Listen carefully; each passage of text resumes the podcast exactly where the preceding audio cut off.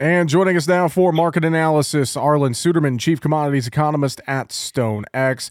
Arlan, let's take a look at what's going on in the grain and oilseed markets first. More new contract lows seen here. Spot corn, uh, for instance, uh, one of the culprits here. And uh, we look at wheat, trying to find a little strength. So, kind of a mixed tone, but still, I think uh, commodity deflation overall, as we've been talking about, just remains the main theme here in the grains here today, isn't it?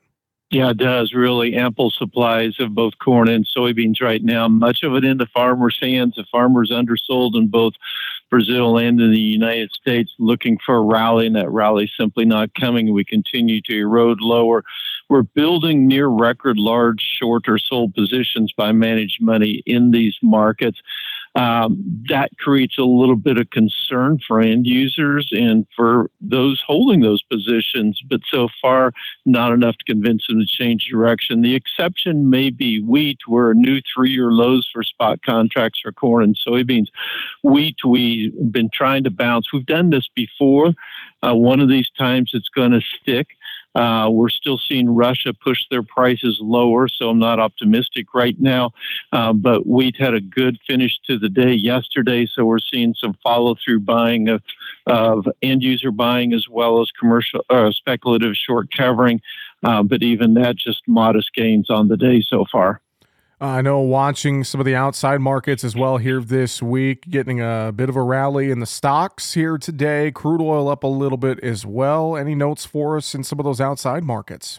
Yeah, we had pressure in the stock market uh, through yesterday uh, because of concerns about how NVIDIA's earnings report might uh, turn out. Uh, NVIDIA is really kind of the poster child company for the artificial intelligence industry, which uh, stock market has put a lot of money into the tech sector based on expectations that AI will really take us somewhere.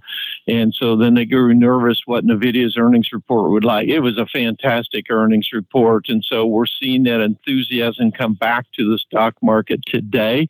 Um, and uh, so we're pushing higher. Also, existing home sales came in hotter than expected as well, which may keep those inflationary pressures in place. Manufacturing data also coming in a little better than expected.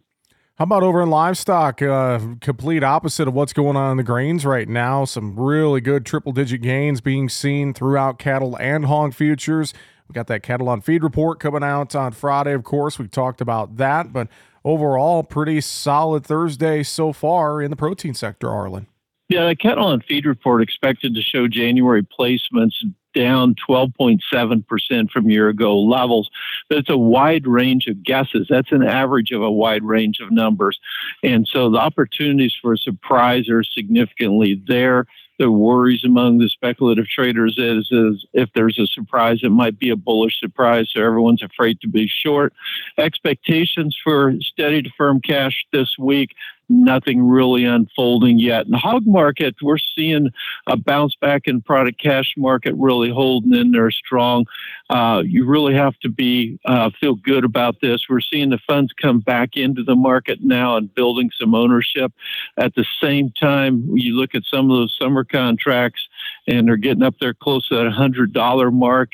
And when you compare that to where feed prices are for both corn and soy meal making new lows, suddenly hog producers have an opportunity to lock in some profitable margins. So funds are buying and uh, producers are hedging at these price levels. Once again, Arlan Suderman there with StoneX. Coming up this afternoon on Market Talk, we will take a look at the market action with Brian Doherty, Senior Market Advisor at Total Farm Marketing. We'll also have a conversation with Dr. Lisa Becton from the Swine Health Information Center. That's going to do it for the Market Talk Midday Commentary for Thursday, February 22nd. I'm Jesse Allen reporting.